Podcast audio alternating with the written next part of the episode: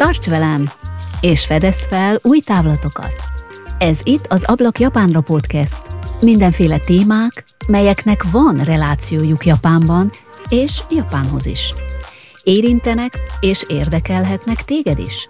Én Janagi Szava Gyöngyi vagyok, és már hosszú ideje élek Japánban, és mint japanológus próbálok válaszokat keresni a kérdésekre, és a beszélgetéseimmel inspirálni szeretnélek, a mainstreamből kizökkenteni, hogy még több perspektívából nyis ablakot a világra és ezáltal saját magadra is. Fontos elmondanom, ahhoz, hogy a podcast épülhessen és szépülhessen, örömmel fogadom a hozzászólásaidat, a véleményedet és a támogatásodat. Ha van rá lehetőséged, és szívesen segítenél, akár egyszeri hozzájárulással is támogathatod a munkámat. Ennek módját megtalálod a podcast honlapján és az epizód leírásokban is.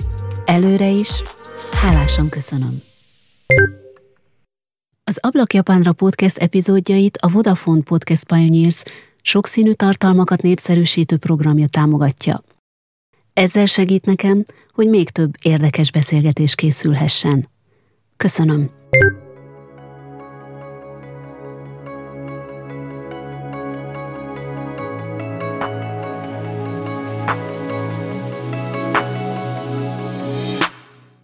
Nagy szeretettel köszöntelek, kedves hallgatóm! A podcast beszélgetések, visszatekintve az eddigi vendégekre, elég sok témát öleltek fel már eddig is, többek között a kultúra, történelem, tudomány területén. Ugye neked is vannak emlékezetes adásaid, amelyek így vagy úgy kedvesek a szívednek. Ma a design, a bőrdíszművesség és a képzőművészet terén fogunk egy kicsit elidőzni. No, nem külön-külön, hanem inkább egyfajta mixet alkotva. Bőrrel foglalkozni manapság már bizonyos értelemben kihívás is, hiszen akár a divat célokon is túllépve mindenek előtt a fenntarthatóság lett a kulcs szó. Nem elég már a fantáziát szabadjára engedni, hanem környezetkímélően kell új kollekciókat létrehozni.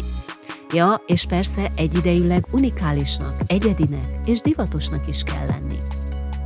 A mai kor dizájnere nincs könnyű helyzetben, ami nem azt jelenti, hogy régebben abban volt, de kétségtelen, hogy sokkal több elvárásnak kell megfelelnie. Budapest vajon miért lehet vonzó egy Japánban született bőrdíszműves számára? Hol vannak Magyarország határai és gátjai az egyedi termékek értékesítésében? Ma már hazánkban is elérhetőek a világmárkák legalábbis az exkluzív kirakatok polcain, az már más kérdés, hogy hány magyarnak van pénztárcája ahhoz, hogy meg is vegye ezeket. De vajon mit is jelent például egy táskabrend? Mi és ki áll mögötte? Sokan elmondták már azt a gondolatot, hogy manapság akár már egy dizájn sörös dobozt is el lehet adni nagy pénzekért, a megfelelő körítéssel, bocsánat, menedzsmenttel. Többek között az egyediség és a megismételhetetlenség hangsúlyozásával. No, és persze a megfelelő hálózattal, hogy Barabási Albert László hálózatkutató szavain merengek egy kicsit, aki a siker mögött inkább összeköthető pontokat lát, mint sem a vakszerencsét. A mai vendégemnek fiatalkora ellenére megvan már a saját világképe, és rátalált egy új saját tervezésű technikára, amire a jövőjét is szeretné építeni. Művész családban nőtt fel, szülei képzőművészek. Már gyerekkorában megmondták neki, hogy más pályát válasszon, ha a megélhetésére is gondolni akar. Ő azonban valahogy, vagy mégsem, mégiscsak a képzőművészet mellett tette le a voksát. Először textilműves tagozaton tanult ruhát tervezni, aztán a Budapesti Metropolitán Egyetemen már kézműves tárgykultúra alapszakon divatékszer kiegészítő tervezéssel folytatta a tanulmányait, amiből egy fura csavarral a bőrdíszművesség mellett kötött ki. Tudatos munkával, sok-sok kísérletezéssel fejlesztette ki a saját egyedi technikáját, melynek kiinduló pontja az úgynevezett csomópontos technika, már létező dolog. Vendégem azonban ezt megtoldotta valamivel, amiből az ő újszerűségét alkotta meg. Aki az ablakot kinyitja, Mint mindig, Janagi Szava Gyöngyi, és aki ezen az ablakon benéz, Vakabayashi Noémi, a Nova Accessories táska márka alapítója. Noémi középiskolás korában települt át Japánból Pécsre, szinte semmi magyar tudással, ahol aztán sikeresen elvégezte a Pécsi Művészeti Gimnáziumot, majd meg sem állt a Budapesti Metropolitán Egyetemig. Szeretettel köszöntelek a műsorban, kedves Noémi! Szia! Sziasztok! E, gyorsan hadd mondjam el a e, hallgatóknak, hogy a podcast e, elérte immára harmadik évadát, ami természetesen nem valósult volna meg a kedves hallgatóság nélkül. Nagy öröm elmondanom azt is, hogy podcast, podcastnek immár a világ szinte minden tájáról van hallgatója. Köszönet mindezért a nagyszerű vendégeknek elsősorban, hiszen nélkülük most nem tartana a podcast ott, ahol tart.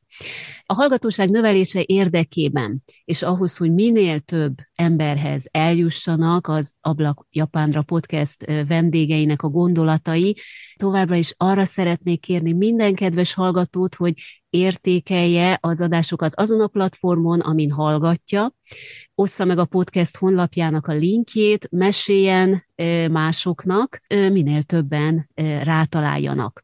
Ezen rövid kitérő után most pedig visszatérnék Noémihez, a Nova Accessories táska brand kitalálójához és megalapítójához.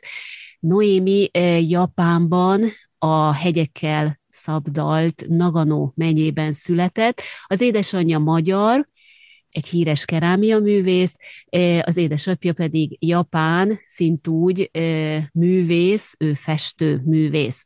Kezdjük is talán a beszélgetést a márkádról, amit 2019-ben alapítottál, indítottál el, Jelenleg ezt ugye az Etsy nemzetközi oldalon lehet megvásárolni egyfelől, másfelől pedig Budapesten a Calvin téri Rádai utcában a Közben Stúdió nevezetű helyen. 2018 körül jött neked ez az ötlet, hogy hogy táskát alapítsál. Ortodox kérdés, de meg kell kérdezni, hogy mi adta egyáltalán az ötletet neked ehhez, hiszen teljesen más dolgot tanultál, tehát hogy hogyan, hogyan jött az ötlet, hogyan kezdtél neki? Nagyon köszönöm szépen ezt a szép bevezetést. Minden részletesen elmondtál nekem, hogy hogy alakultak a, a életem. Eredetileg textilesként tanultam a Pécs Művészeti Szakközépiskolában, és utána ugye a Budapest Metropolitán Egyetemen divatékszer is kiegészítő szakra szakosodtam. Hát igenis, eredetileg én ruhát szerettem volna készíteni, divattervező akartam lenni, de amikor egyetemre jártam, akkor nagyon sok inspiráló tanáraim voltak, akik ötvösök voltak. És ennek hatására úgy döntöttem, hogy nem divattervező ruhákat fogok készíteni, hanem inkább kiegészítő felé haladtam, bőrdíszműves is, ötvösség felé. És ott az egyetem éveim alatt volt alkalom megismerkedni egy csomópontos technikával, és ez nekem a hatalmas olyan pont, ami, ami miatt kezdtem ezt az egész táskatervezést. Uh-huh. Ez a csomópontos technika egy picit, hogyha részletesebben mondanád a hallgatóknak, ez mit jelent? Igen, igen. A csomópontos technika az, van egy alaperem, egyszerű geometriai erem, és azt a formát úgy kell alakítani, hogy minden irányban építhető legyen. És nem csak síkban, hanem térben is. És ezt ragasztás nélkül, mindenféle technikát alkalmazva kivitelezhető legyen. És az egyetemen volt olyan óránk, ahol ez volt a feladat. És mindenkinek saját alapelemet, formát kellett kitalálni, és én ennek beleszerettem ebben a uh-huh. technikában, nagyon beleszerettem, és akkor kezdtem el ezzel foglalkozni. Hát aztán, miután diplomáztam, utána egy szakmában kezdtem dolgozni, szóval ötvösként és bőrdíszművesként dolgoztam, és emellett fejlesztettem a saját termékeimet. És így, így alakult lényegében a, a márkám. Hogy azt mondod, hogy dolgoztál, tapasztalatot is gyűjtöttél, igen, és hogy volt-e esetleg valami olyan megvilágosodás, vagy én nem is tudom, hogy nevezzem, amivel te ugye, hogy kitaláltad ezt a technikát, amit most alkalmazol a márkádnál. Uh-huh. Vagy pedig ez egy ilyen csomópontos technikából kialkotott, folyamatos, tehát ahogy ezt gyakoroltad, ahogy ezt csináltad, na úgy jött, és azt gondoltad, hogy na akkor ezzel, ezen a ponton, akkor most megalkotom az én Igen. saját dolgomat. Tehát ez, ez hogyan működött? Szóval ez hosszú, hosszú folyamat volt, szóval nem egyik napról másik napra kitaláltam, na ezt fogom csinálni, hanem ez tényleg hosszú folyamat volt. Hát ugye egyetemen megismerkedtem ezzel a technikával, és ott is már kialakult bennem egy ilyen alapformám, ami, amiből kiindult az az egész, de az ugye azt ki kellett kísérletezni, szóval, hogy nem mindegy, hogy milyen méretből, meg Szóval, hogy a, mi, nem csak a forma, hanem hogy annak a formának a mérete is nagyon fontos, mert Persze. akkor ugye összekapcsolódnak és sokasodnak a, egy, ilyen, egy egész ilyen felület lesz. Szóval azt is ki kellett kísérletezni, utána ugye alapanyag, hogy milyen alapanyagból készítem ezt a felületet, és mindenféle, mit tudom én, forjától kezdve a dekorgumi, a textil, aztán kerámia, és akkor végül a bőr, bőrre jutottam az az utolsó olyan alapanyag, amivel ö, nagyon szépen tudtam kivitelezni ezt az egész ö, felületet. Mert hogy annak, annak van egy kis vastagsága és pont jó merevsége, emiatt választottam a bőrt. Na és végső soron még az is fontos, hogy milyen színből készülnek ezek, mert hogy az is sokat befolyásol a, a végeredményben. A szín, és akkor a bőrnek szoktak egy ilyen szélfestést csinálni, ugye a van egy ilyen forma, és ennek a formának a szélét még leszoktak festeni. Az ugye hát egyfajta ilyen kezelés, hát ilyen sokáig használhasson az ember, ezért ugye le kell kezelni a szélét, hogy ne kezdjen foszrodni, és ugye annak is szoktam színét adni, szóval nem csak fekete szín, hanem mit tudom, piros szín vagy kék szín, és ugye az is az nagyon szép végeredmény lesz ettől is. Tehát akkor aprólékosan azért ez ki van dolgozva, hogy mit, mivel, milyen szint hogyan kombinálsz, és akkor ugye, hogy egy új technikát alkalmazol, de hogy mi ennek a koncepciója? Ugye az előbb említettem, hogy bőrrel dolgozom, és az én termékeim bőrtáskák. Ezek a minták szóval ilyen körökből készülnek, karikákat vonom össze egymásból, és úgy készül egy ilyen különleges felület. Na is. Tehát ilyen fánk formájú, hogy most el tudjuk képzelni, ilyenekre vágod akkor a bőrt, és ezeket csavargatod. Igen, igen, egymásból összefonom őket. Összefonod és őket, és ebből jön létre ez a, igen. úgymond ez az új technika. Így van. Szóval ez egy saját, saját fejlesztésű mintám, és ez a folyamat az, aminek számomra fontos, mert hogy ugye a kör japán kultúrában nagyon fontos szerepe van, vagyis nagyon sok területén kapcsolódik, mint mit tudom én, a vallás, a buddhizmus, szintoizmusban is nagyon fontos ezek a körformák, meg a japán szó, ugye japánul a, kört mondják, hogy en. És akkor ennek többféle jelentése van. Többféle betű van, és azoknak többféle jelentése van. Az egyik a engi, ami azt jelenti, hogy emberek ahogyan találkoznak, emberek hogyan kapcsolódnak egymáshoz.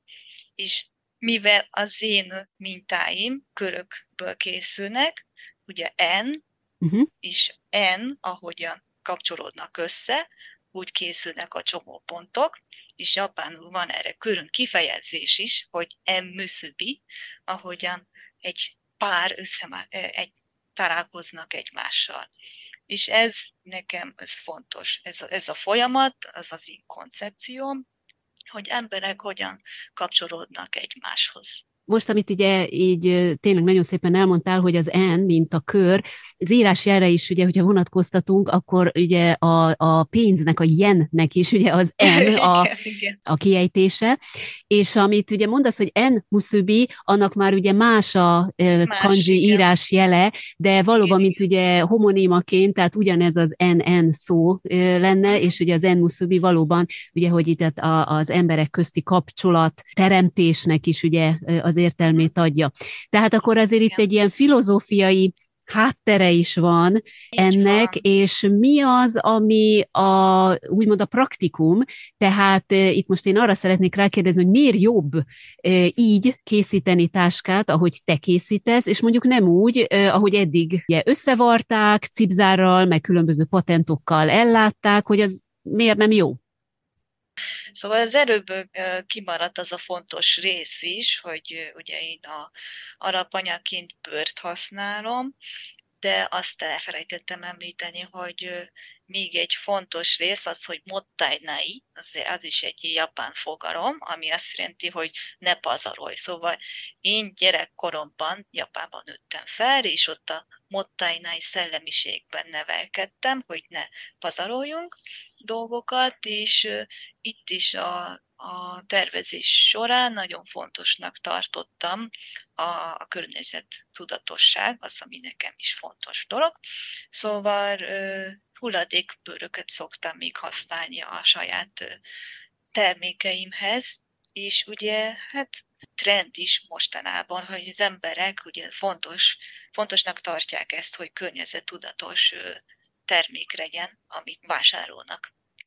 És hát arról nem is beszélve, hogy az én termékeim nagyon különleges darabok, de közben környezet tudatos is.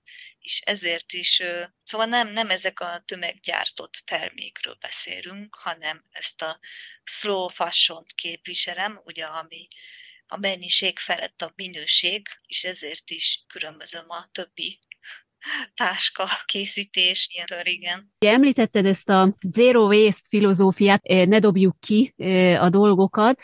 Itt azért én el szeretném mondani, hogy ebben azért elindult Magyarország is, és egy neves gyár, a Pécsi kesztyű gyárat szeretném ezt behozni. Ugye említetted, hogy te is Pécsen tanultál, végezted a középiskolát, a Pécsi kesztyűgyárról a hallgatóság nagy része is valószínűleg hallott már, hát ugye ez 1861 óta létezik, amikor egy Hamerli János nevezetű tímár, pécsi tímármester megalapította ezt a gyárat. Hát azóta sajnos már a gyár maga nem létezik, hanem a rendszerváltás óta ilyen kisebb családi manufaktúrák viszik már ott a dolgokat, és ezek között, örökségvivők között a, talán az egyik leghíresebb a Karma Pécsi Kesztyű nevezetű kis családi vállalkozás, ami hát kis családi, tehát aminek ugye már nemzetközi hírneve is van, hiszen Pécsi Gloves International néven Lady Gagának, vagy akár Rihannának is, ugye ők szállítják a kesztyűket.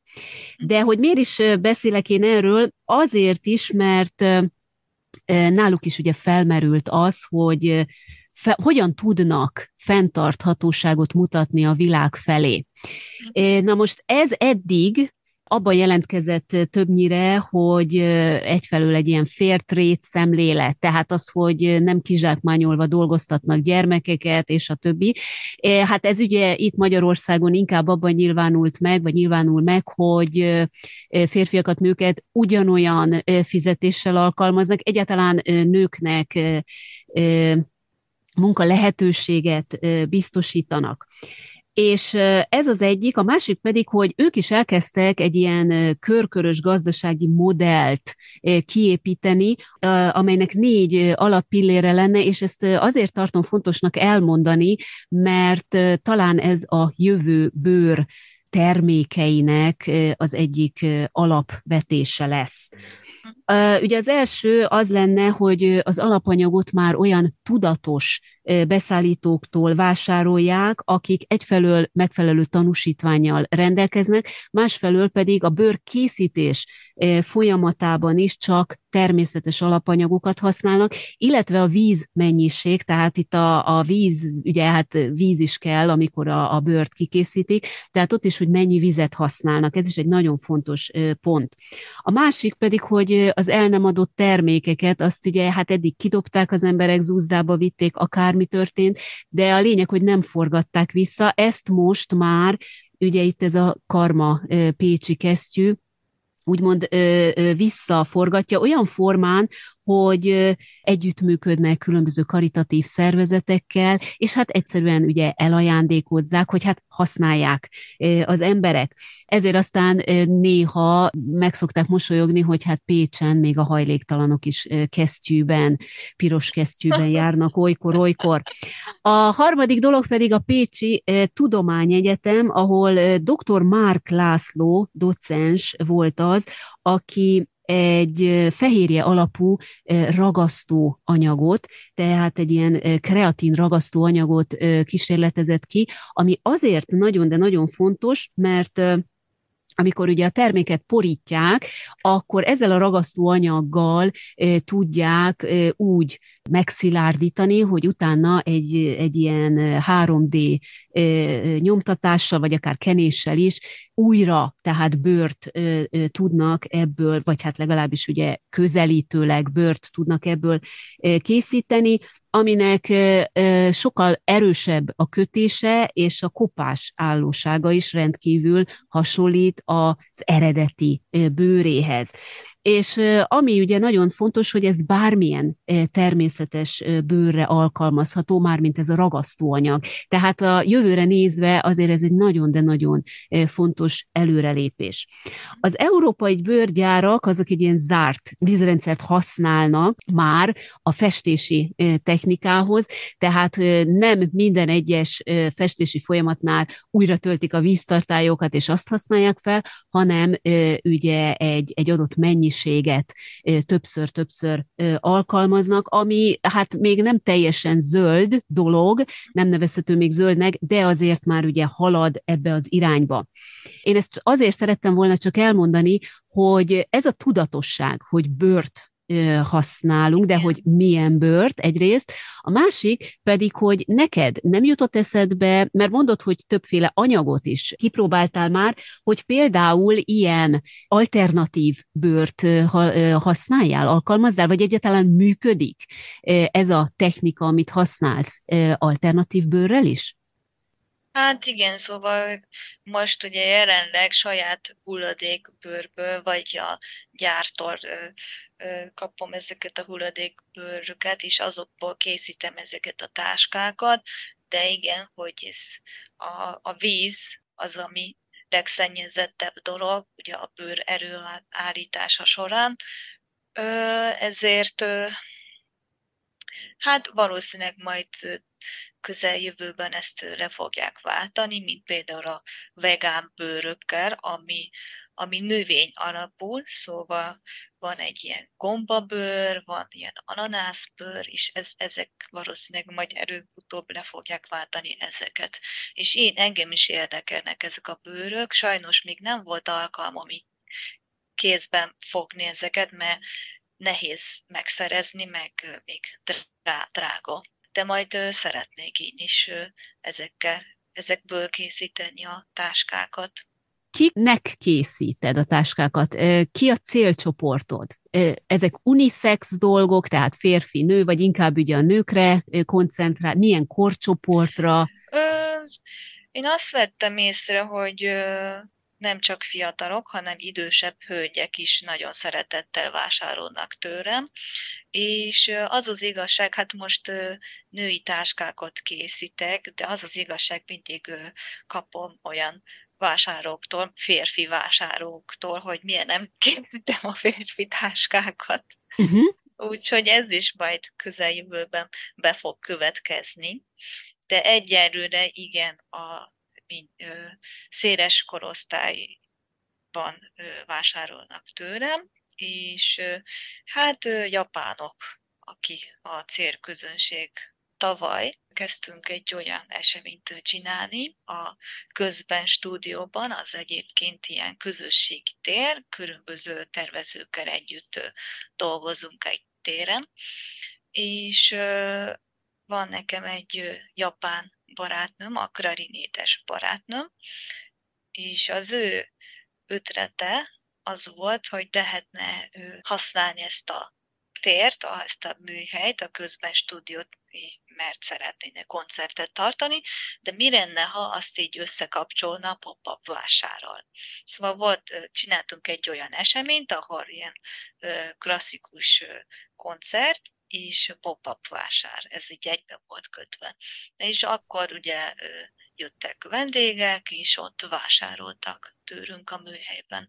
Szóval így ilyen eseményeken szoktam így eladni a termékeimet, de emellett van még, szóval ICI oldalon lehet online vásárolni, de még van designer boltban is kezdtem értékesíteni a táskáimat. Uh-huh. A Budapesten a Szerb utcában, a Zani Store-ban lehet személyesen még vásárolni. Milyen marketinget folytatsz? Azért ez úgy engem érdekelne, hogy te hogyan győzöd meg, ha szabad ezt a szót használni, a vásárlót arról, hogy neki ez a táska lesz a jó. Hát az nekem ez a gyöngerészem, az az igazság. Van ebben, aki segít neked egyébként? Vagy mindent csak egyedül te csinálsz? Mindent egyedül. Mindent egyedül te csinálsz. Ez, ez azért van, mert, mert nincs támogatóid, tehát olyan értelemben, mint mondjuk egy startupnál, ugye befektető is ott van, meg hát segítenek mindenféle, tehát ilyen biznisz, üzleti szempontokból. Tehát ez ezért van, vagy pedig, mert te nem is szeretnéd, hogy, hogy Szeretnék. más belefoljon ebbe? ha lehet, akkor nagyon is, is szeretnék, is benne is lennék, de egyelőre ugye mindent egyedül csinálok. És hát amit az a marketing, hát az erőbb, amiket, amit mes említettem, ez az esemény, ugye az, az nagyon jó marketing volt, mert uh-huh. hogy jöttek személyesen emberek megnézni a helyet, és látták, hogy milyen termékek vannak, és az, az nagyon jó marketing, viszont ugye most nem elég ez. Ez a nem elég ez, így van. Uh-huh. Személyes látogatás az, az nem elég, szóval mindig neten, mint social médiában jelen kell lenni folyamatosan, és az nehéz, mivel én csinálok egyedül minden. Szóval én tervezem, kivitelezem és gyártom a, a termékeket, aztán ha elkészül egy termék, akkor meg kell szervezni egy fotózást. Szóval egy profi fotózással, termékfotózást, a, divatfotózást, a street fotózást szeretnék, akkor ehhez még kellenek a modellek, a stylistek, a sminkesek, meg fodrászok, és ezt mind nekem kell szervezni, és ez, ez nagyon sok idő és pénz, és arról nem is beszélve, hogy ö, megvan egy csapat, de ahhoz kell hely is, ahol tudjuk befotózni ezeket. Fotós stúdió lenne a legjobb, legkönnyebb megoldás, de ha én szeretnék szép helyen fotózni, ahhoz ugye engedélyt kell kérni akkor, akkor ez egy ilyen lavinaszerűen eh, jönnek a problémák, vagy hát a megoldandó kérdések, inkább úgy mondanám, amit akkor ezek szerint te, neked kell egyedül összefogni, megszervezni. Én csináltam eddig is, és ebben már van rutinom, szóval, hogy hát elején azért nehezebb volt, de egyébként szeretek ezeket szervezni, viszont ugye elmegy csomó idő is pénz. És így, ké, így készülnek minőségi képek, és mire, mire elkészülnek, utána megint újra kezdhetem ezt az egész folyamatot, hogy megint kell újabb terméket gyártani, és akkor megint újabb szer, fotózást kell szervezni. Azt mond nekem, hogy ez egy ördögi kör, de azt mond nekem, légy szíves, hogy most jelen pillanatban hány terméked van, és milyen jellegű termékek? Partitáska, vagy, vagy, vagy hétköznapi táska, tehát mondjuk munkába járáshoz. Tehát, hogy mégis így a hallgató el tudja képzelni, hogy, hogy mi, ez a, mi a line-upot, tehát hogyan most miben gondolkodsz, és mi az, ami jelen pillanatban van? Az első kollekcióm, a Unity kollekcióban négy termékem volt, a tote bag, backpack, clutch és a fülbevarok, ez, ez volt egy kollekcióban, és mindenféle színben készítettem.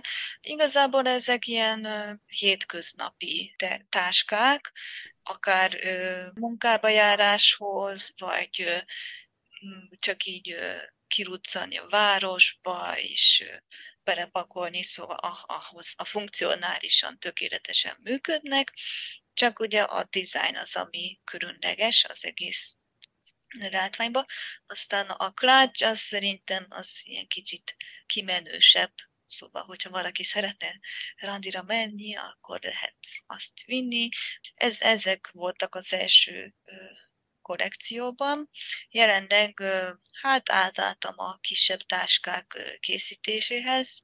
Ezek handbag és a clutch, mert előző kollekcióban így táska részletekben jelentek meg ezek a csomópontos technikával készült minták, és most pedig az egész táska testet ebből készítem.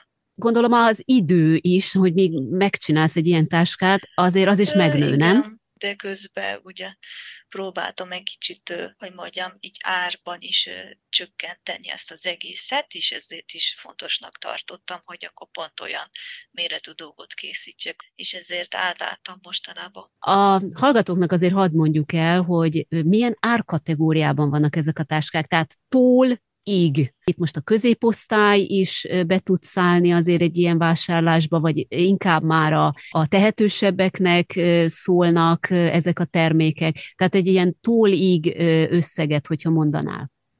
Hát én szerintem a magyar piachoz képest drága táskákat készítek, 70 ezer forinttól 150 ezer forint között mozognak ezek a táskák meg az árai.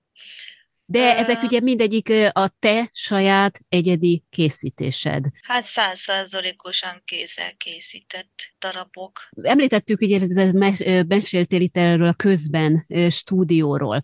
Én most azt szeretném megkérdezni, hogy ugye ez egy olyan koncepció, akkor öt márkának ad helyet. Tehát itt különböző kézművesek vagy designerek ebben a ebben a showroomban, ebben, ebben a térben gyűlnek össze, és ugye itt akkor kiállítások szervezésére és közösségi programok, egyéb közösségi programok szervezésére is lehetőség van. Hogyan mhm. kerültél te kapcsolatba ennek a stúdiónak a, az alapítóival? Hát ez úgy volt, miután diplomáztam, és elkezdtem szakmában dolgozni, akkor a, a főnököm, a Berec Vanda, ő egy bőrtíszműves, és ő nála dolgoztam. És úgy alakult az a helyzet, ki kellett költözni a régi műhelyből, és új helyet kellett keresni. És a és ekkor alakult, ekkor álltunk össze többen a tervezőkkel, és így, így alakult. De hogy akkor a tervezőket akkor főnököd révén ö, ismerted meg, vagy Igen. pedig teljesen máshonnan? A főnököm keresztül ismertem meg, és ö, amikor kezdtünk ott dolgozni, folytatni a munkát, akkor, akkor tudták, hogy én, én mellette fejlesztem a saját termékeimet, és majd szerettem volna így márkát alapítani, uh-huh. és pont felszabadult egy hely, és ezt ők felajánlották. és én ezt örömmel fogadtam el, és így lettem közben stúdiónak az egyik tagja. Ez csak azért időzök így ennél a témánál, mert hogy ugye akkor ez azt jelenti, hogy neked külön nem kell egy, egy műhelyt, egy boltot mm. fenntartani, hanem ezzel pontosan így az ilyen kezdő, fiatal designerek támogatására, és ez egy nagyon jó ötlet, és ez egy nagyon jó létesülés, létesítmény. Igen, igen, és igen. Ugye, ha, ha jól értem, akkor ugye itt többen, mint ahogy hát most is mondom, hogy hogy ugye öten vannak, de akkor itt azért van egy rotáció, nem? Ö, van sok, szóval tervezünk, szóval ugye én meg a Vanda, mi bőrtízművesek vagyunk, azon kívül van ötvös, grafikus, aztán növényes, aki floráriumokat készít, meg akik raptopon dolgoznak, például a építész, aztán animációs, szóval nagyon, nagyon sokszínűek Sokszínű, vagyunk. így van, és ez, ez nagyon jó, mert gondolom inspiráció tekintetében is, hát ugye az ember mm. akkor sok mindent hall. Te jelen pillanatban a közönséggel, tehát a vásárlóiddal, például ilyen workshopok formájában tartod a kapcsolatot? Hát én sajnos nem egyelőre nem tartok workshopot, de a többi, többiek szoktak. Például az ötvös lány egy ezüst medál készítő workshopot tart, ott ki lehet próbálni, hogy milyen ékszert készíteni ezüstből. Ez az egyik. Aztán Rizoprint Workshop, egy grafikus lány tartja, ott lehet megismerkedni a rizó nyomtatás alapjaival és a technika lehetőségeivel. Ez valami különleges ez a nyomtatás, ez a rizó nyomtatás? Igen, ez egyébként japán nyomtatógép. A rizónak mondják, de amúgy rizó, igen. Riszó. Riszó. Azt jelenti, hogy ez a ideál, azt jelenti, hogy a japánul. Úgy néz ki, egy, egyszerre egy színen lehet nyomtatni, és ezt úgy kell elképzelni, mint egy fametszetet vagy a részkarcot.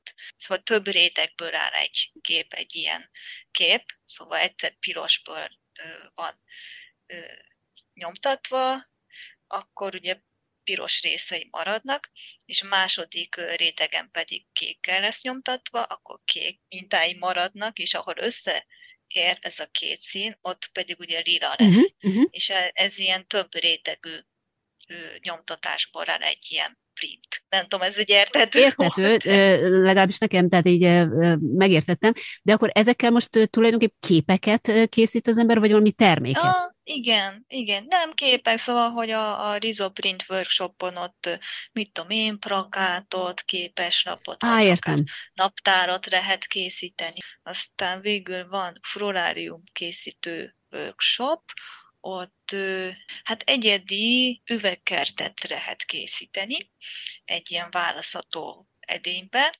Hogy látod? Ahhoz, hogy a te márkád Budapesten fejlődni tudjon, tovább tudjon lépni egy következő stációba, eh, ahhoz, ahhoz mi kellene? Mi az, ami megvan Budapesten ehhez, vagy Magyarországon, eh, és mi az, ami nincs? Te hogy látod? Mm, szerintem mm, Budapest szerintem jó piac lenne, mert én úgy gondolom, hogy magyar emberek szeretik ezeket a designer termékeket, és ez egyre jobban, szóval erőszeretettel vásárolják ilyen terméket, de még mindig az árkategória miatt nem engedhetnek meg maguknak egy ilyen kategóriájú termék vásárlásához. Ezért hát szerintem ez, ez a legnagyobb ok, hogy Budapesten. Egy olyan dilemmád van, vagy egy olyan, és valószínűleg ezen nem vagy egyedül, hanem, hanem idősebb dizájnerek is azért küzdködhetnek ezzel a problémával, hogy egyszerűen nem rentábilis az, amit ugye befektetnek munkát valamibe, olyan áron adják, amit meg tudna mondjuk venni, de az ugye nem éri meg, tehát az, az számukra nem rentábilis. Mit gondolsz? A jövőben ez változni fog? Van erre esély? Szerintem így lassan, de kezd kicsit fejlődni ezen a téren sőt, reménykedem, de jelenlegi helyzet ez, ez nem. Tehát egy ilyen stagnáló helyzet van, hát meg főleg most ugye a, a gazdasági helyzet sem annyira rózsás jelen pillanatban. Ez csak azért is érdekes, mert ugye azért Budapesten is megtaláljuk azokat a világmárkákat, amelyek most lehetséges akkor, hogy tényleg csak a kirakatban vannak.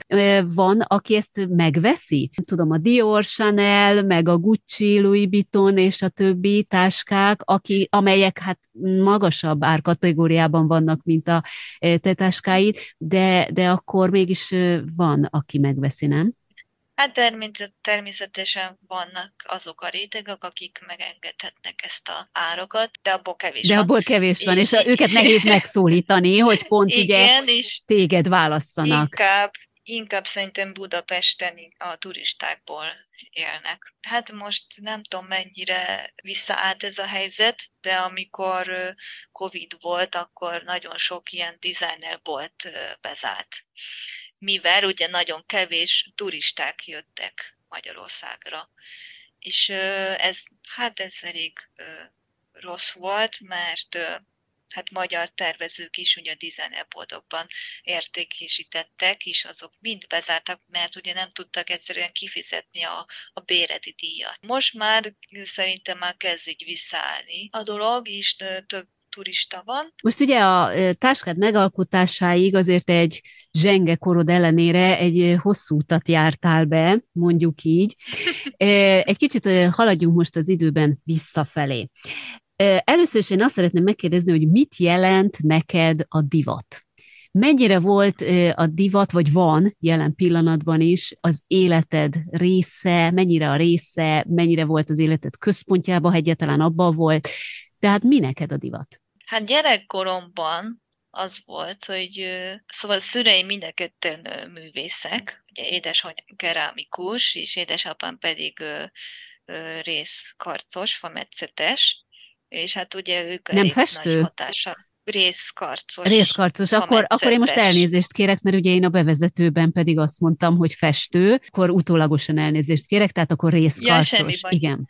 Semmi baj, igen, és ugye elég nagy hatása voltak rám, Viszont mindig azt mondták, hogy ne legyek se kerámikus, se fametszetes, mert abból nem lehet megélni.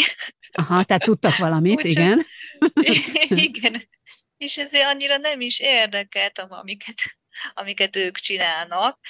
És apukám mindig vett nekem divat újságot, mit tudom én, a Vogot, meg Ellet, és akkor mindig emlékszem, hogy mindig nézzünk ketten együtt, hogy, hogy milyen jó ez a kép, meg hogy milyen jó ez a ruha, ezek a színek, stb. stb. És ez, ez most így hirtelen eszembe jutott, hogy, hogy apukám azért segített ebbe, hogy jobban érdekeljen a, a divat, de te is szeretsz most például öltözködni, azért megválogatod, hogy mit viselsz, Igen. mit mivel Igen. kombinálsz, és egyáltalán mi az a tudatosság a részedről, ami neked így, hogy, hogy, hogy divat, tehát a te divatod például, ez mit jelent? Hát én azt gondolom a divatról, hogy a, hát a divat számomra ilyen hordozható művészet, és az én táskáim is ugye pont olyanok, hogy nem csak úgy készítem, mert jó néz ki, hanem annak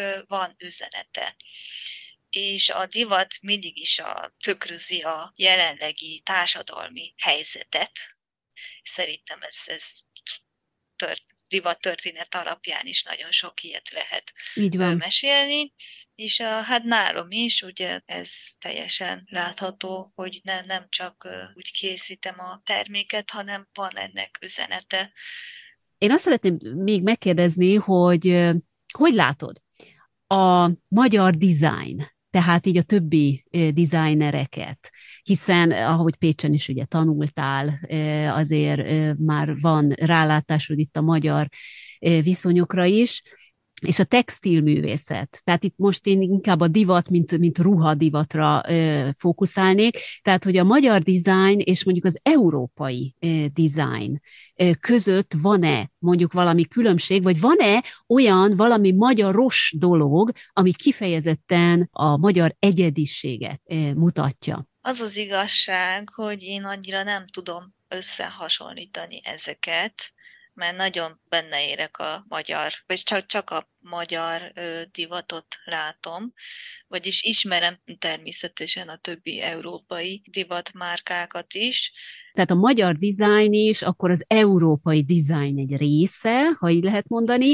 és hogyha igen, ránézünk igen, valamire, akkor nem feltétlen kell, vagy nem feltétlen látjuk azt, hogy na ezt egy magyar tervező tervezte, van-e esetleg mégis valami apró, csak akár egy apró dolog, ami, ami valamiről azért megmutatja azt, hogy, hogy ez egy magyar dolog. A gondolkodásmód például, hogy milyen módon hozta létre. Van-e ilyen? Ha nincs, akkor nincs. Csak kérdezem, hogy te hogy látod, van ilyen?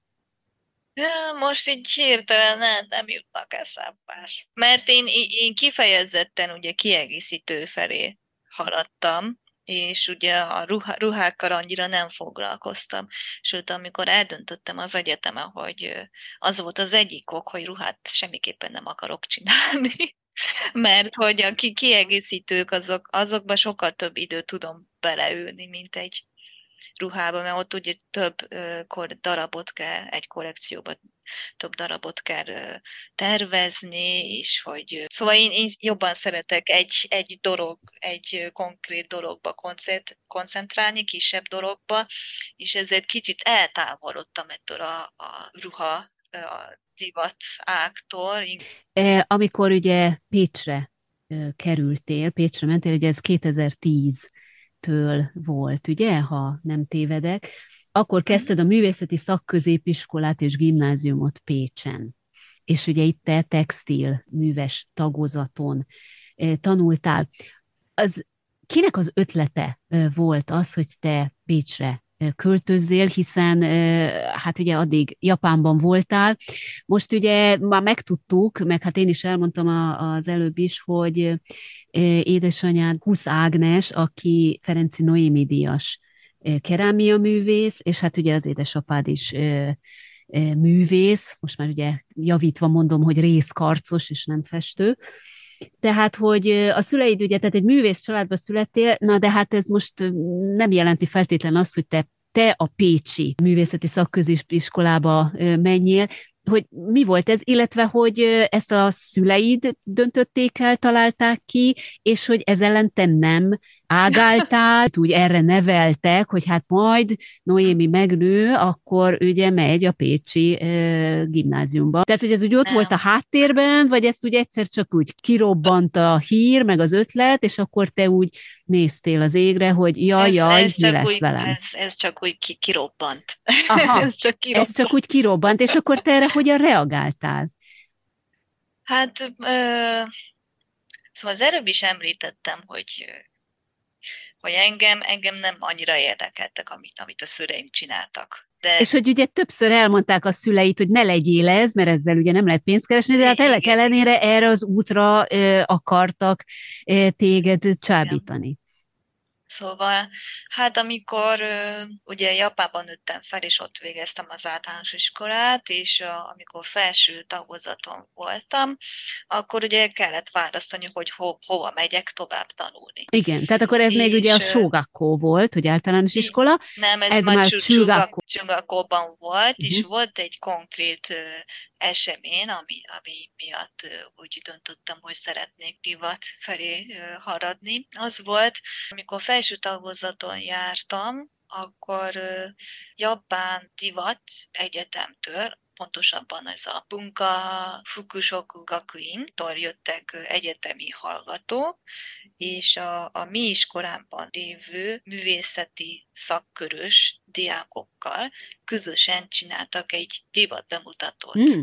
az iskolában. Értem. És pontosabban a tornateremben az nekem annyira teljesen elvarázsolt, és amiatt döntöttem, hogy na, akkor én szeretnék akkor olyan iskolába járni, ahol, ahol divattal lehet, divatot lehet tanulni. Na jó, de hát akkor nem, miért nem akartál ebbe a bunka fukusokuinbe menni, és miért, miért jött akkor ide Hát ugye az, az már egyetem volt, és én, én pedig olyan szakközépiskolában... Na de annak is van, biztosan van előkészítő szakkö, szakközépiskolája. Igen, Szóval csak e, igen, szóval ez, ez volt a probléma. Amikor így úgy döntöttem, hogy hova szeretnék, mit szeretnék tanulni, akkor utána néztem ennek, hogy milyen szakközépiskola van, textil szak, szakközépiskola van, voltak, de számomra nagyon komolytalannak tűnt. Mármint a japán iskolák.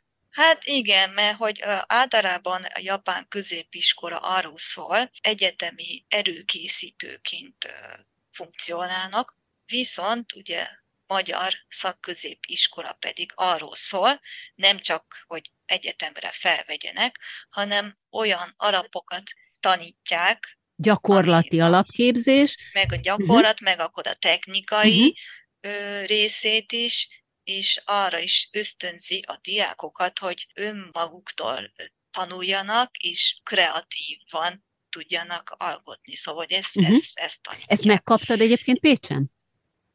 Abszolút, uh-huh. én úgy, úgy érzem. Minden, minden, szóval én textilszakos voltam, és minden alapanyagokkal, minden technikával megismerkedtünk, és ez azért ez nagyon fontos időszak volt számomra. És igen, szóval amikor kerestem Japánban a középiskolát, és nem találtam, és a édesanyám aki ugye Pécs, pécsi származású, tehát a környékbeli, igen. és hát ő is oda járt, ugye, abba az iskolába. Igen, igen ő is uh-huh. Pécs művészeti gimnáziumban járt, és az ő javaslatára úgy döntöttem, hogy... Kedves hallgatom, a beszélgetés hamarosan folytatódik. Minden epizód második része a hónap végétől 30-ától érhető el. Addig is iratkozz fel kérlek a csatornára, hogy automatikus értesítést kapj a következő részekről.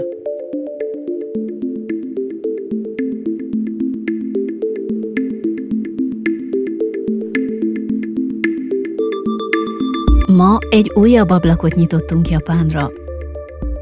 Köszönöm, hogy velem tartottál. Az új epizódokat eléred a magyar podpad.hu oldalon, az Apple Podcast-en, Spotify-on, Google Podcast-en és gyakorlatilag bárhol, ahol podcastek elérhetőek a neten. Ha tetszett az adás, akkor kövesd kérlek az Ablakjapára csatornáját, így biztos nem maradsz le a következő részekről. Kérlek továbbá, hogy értékeld is a podcastet azon a platformon, ahol az adást hallgattad. Ezzel segítesz engem abban, hogy mások is könnyebben megtalálják az Ablak Japánra podcastet. Ajánlom továbbá, hogy nézz rá a podcast honlapjára, csatlakozz hozzánk a Facebookon és az Instagramon. A legközelebbig minden kedves hallgatónak a legjobbakat kívánom!